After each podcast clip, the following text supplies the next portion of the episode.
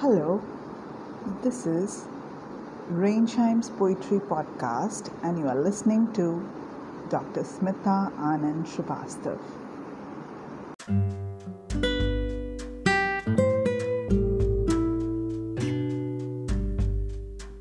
Summer is a bellissima.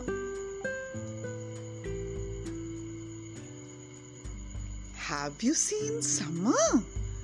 She's ethereal with her voluminous blonde mane of flooding aureate sunshine, her smile like warm treacle and shimmering honeydew on leafage. Her laughter echoes exuberant as the cascade flowing downhill from sweating, sublime peaks. She has chameleon eyes changing to her whims. Like fickle weather, sometimes her gaze is serene and turquoise as vast cornflower blues,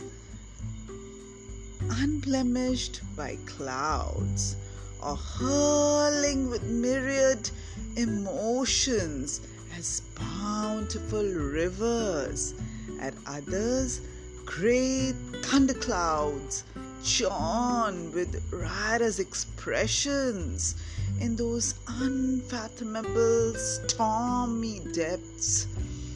The blazing ember sun, burning amber on turmeric latte noons, smolders in her eyes in rage, and they sparkle with fireflies when amused.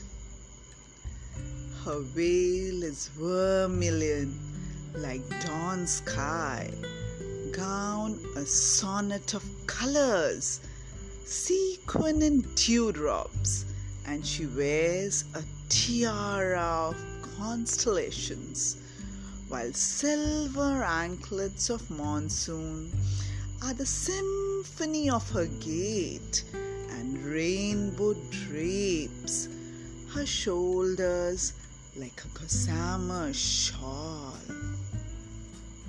She has lushness in her curves and fertility in her rims.